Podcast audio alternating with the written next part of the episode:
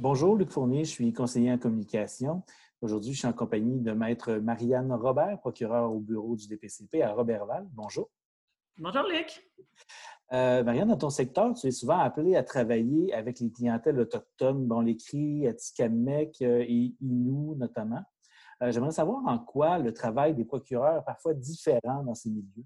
Bien, premièrement, euh, je veux mentionner que euh, moi, aujourd'hui, je ne vais pas vous dire de quelle façon euh, on doit interagir avec les Autochtones. C'est absolument pas ma place, c'est pas mon rôle. Par contre, ce que je peux dire, c'est la façon, comme tu l'as demandé, là, la façon dont nous, on interagit, qui peut être différente à certains égards. Il est évident au niveau personnel que quand on a des interactions avec des victimes ou des témoins autochtones, notre façon de faire ne sera pas nécessairement la même. Je pense, entre autres, et là, je, fais faire attention parce que euh, les Autochtones, en général, ce n'est pas un groupe euh, monolithique. Il y a plusieurs nations. Euh, dans ces nations-là, même à l'intérieur de chaque nation, il y a différentes communautés qui peuvent avoir des traditions, une culture différente. Donc, je vais vraiment euh, vous parler de, mon expérience personnelle, de choses que j'ai pu constater moi-même. Euh, par exemple, quand, euh, avec certaines nations, quand on a affaire à certaines nations, au niveau du silence, l'interprétation du silence et l'utilisation du silence est différente. Nous, là, souvent, on va avoir tendance à meubler les silences. On va, si on n'a pas une réponse immédiatement à une question, bien, on va reformuler la question, on va s'assurer que la personne comprend. mais pour certaines nations autochtones, le silence est quelque chose de tout à fait normal et acceptable. Ça peut même être important, ça peut être une partie euh, du dialogue. Alors ça, c'est quelque chose qu'on apprend rapidement et euh, qu'on doit apprendre à respecter également et à laisser aller. On peut penser aussi, un autre exemple, c'est les regards. Euh, on a l'habitude de penser que quelqu'un qui regarde directement dans les yeux, qui est capable de soutenir un regard, c'est quelqu'un qui est honnête, qui est franc. Par contre, dans certaines nations, encore une fois, c'est pas du tout le cas. C'est pas une habitude de regarder dans les yeux. C'est pas quelque chose euh, qu'on fait.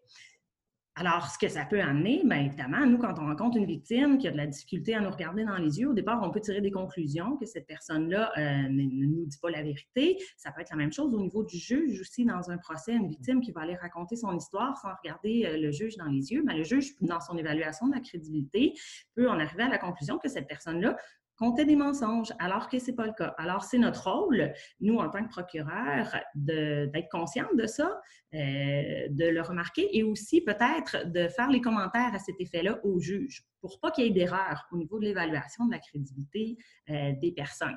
Ça, c'est plus au niveau personnel et je, pourrais en mentionner énormément lors de nos interactions, euh, mais ce sont des petits exemples il y a aussi au niveau professionnel, vraiment dans le cadre du travail de procureur, nous, euh, ce qui nous aide à faire notre travail, bien, ce sont les directives de la directrice. C'est un peu les règles qui nous disent là, de quelle façon, qui nous encadrent sur la façon de faire notre travail. Et euh, elles ont été refondues il y, a, il y a quelques années, en 2018, si je ne m'abuse. Et on y a inclus euh, plusieurs directives qui concernent les contrevenants autochtones ainsi que les victimes ou les témoins autochtones.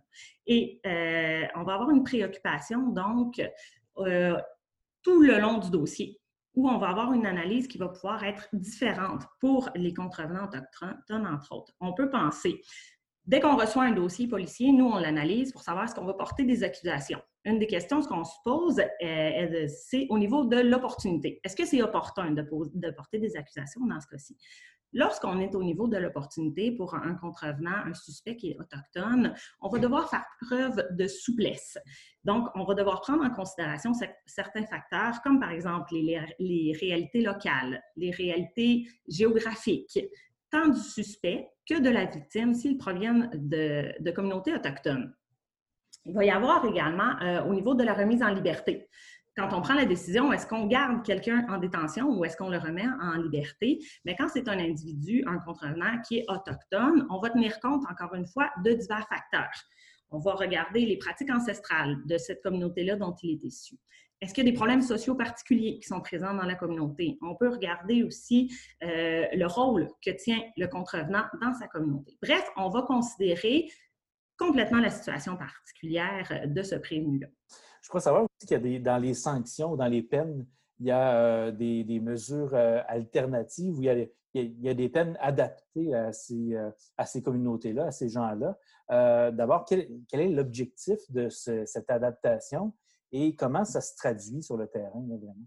Dans le fond, ce que la Cour suprême nous a dit là, dans les 20 quelques dernières années, la Cour suprême a rendu quelques décisions concernant euh, des gens, euh, des, accusés autochtones, et euh, on a établi un cadre d'analyse qui était différent. Alors, ce n'est pas la même façon qu'on va analyser une peine pour un, délinquant autochtone que pour un allochtone.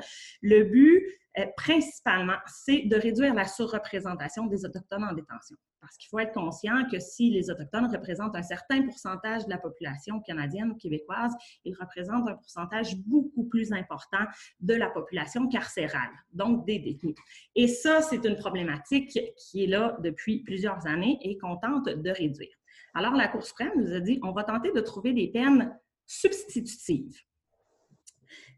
Pour quelle raison? Parce que ce sont des individus qui souvent vont se retrouver dans des circonstances différentes. Alors, ce qu'on va faire dans ces cas-là, c'est qu'on va regarder euh, beaucoup l'historique de la personne. Ça, on le fait pour euh, tous les accusés. Mais on va regarder non seulement ça pour un, délinquant autochtone, mais également son historique familial, son historique de sa communauté ou de ses communautés, s'il est issu de plusieurs communautés. Et ça va donner vraiment un portrait euh, plus global de sa responsabilité, son degré de responsabilité dans la commission des infractions et des peines qui pourraient lui être adaptées. Parce qu'on a parfois l'impression, on peut entendre ça parfois dans les médias, que les Autochtones peuvent avoir des, peines qui sont moindres, mais ce n'est pas nécessairement le cas. C'est plutôt des peines que l'on veut adapter.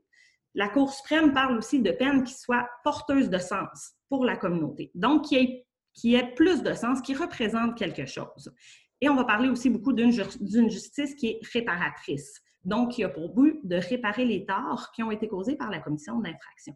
Et nous, comme procureurs, dans ce cadre-là, ben, notre responsabilité, c'est euh, on doit en quelque sorte être imaginatif, faire preuve d'imagination pour trouver des peines qui sont autres, pas simplement recourir à la détention, mais trouver d'autres possibilités je pense qu'on doit être informé aussi euh, des services qui sont disponibles sur les communautés parce que ça, ça varie beaucoup selon les communautés avec lesquelles on travaille, même à l'intérieur d'une nation. Il peut y avoir des communautés où il y a des services, puis l'autre, il n'y en a pas.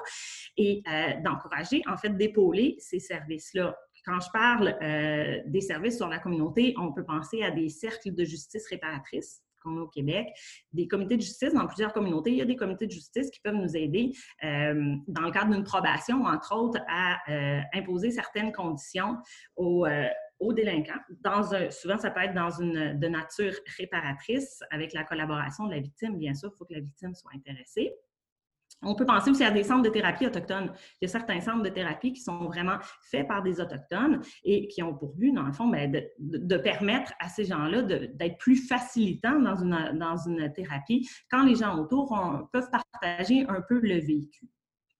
Alors, c'est vraiment dans le but de réduire la surreprésentation des Autochtones en détention et également, bien évidemment, ben, euh, c'est un côté, une tentative d'être curatif, donc de prévenir les récidives en empêchant, euh, en fait, en aidant à régler un problème peut-être de consommation de la drogue, euh, de stupéfiants, de dépendance, pour qu'éventuellement, euh, ces gens-là ne reviennent pas dans les devant les tribunaux, ne recommettent pas d'infraction criminelle. Et d'essayer de briser le, pattern. Si euh, justement la personne revient toujours pour les, les, mêmes, euh, les mêmes infractions, finalement, c'est de, de, briser ce pattern-là. Exactement. Et tout ça, ben, bien sûr, nous, on doit s'assurer que c'est fait en, en, en vérifiant la sécurité de la victime et de la communauté. Ça fait partie de notre travail. Est-ce qu'il y a des éléments qui t'ont surpris de ces communautés-là, que tu ne, des choses que tu ne soupçonnais pas? Encore une fois, je ne veux pas faire de généralisation là, parce que c'est toujours mon expérience personnelle et non pas dire tous les Autochtones sont comme ça. Mais j'ai eu euh, plusieurs expériences, euh, entre autres par rapport au pardon de la victime. Ça peut être le pardon de la famille de la victime, même quand la victime était, euh, était décédée. des événements où la, la, famille, justement, de la victime a côtoyé tout au long des procédures jusqu'à la déclaration de culpabilité, jusqu'à ce que l'accusé reçoive sa peine ils étaient là, mais côte à côte, ensemble, et non pas en confrontation. Euh, et ça, ça, amène de très, très beaux moments, très humains. Je, pense aussi, entre autres, à un moment que, euh, qui va me marquer, euh, qui, dont je vais toujours me rappeler dans ma carrière, c'était un jeune adulte, un jeune homme d'origine CRI qui, lui, avait commis des voies de fait lésion sur un individu. la victime avait des séquelles très importantes de cet événement-là.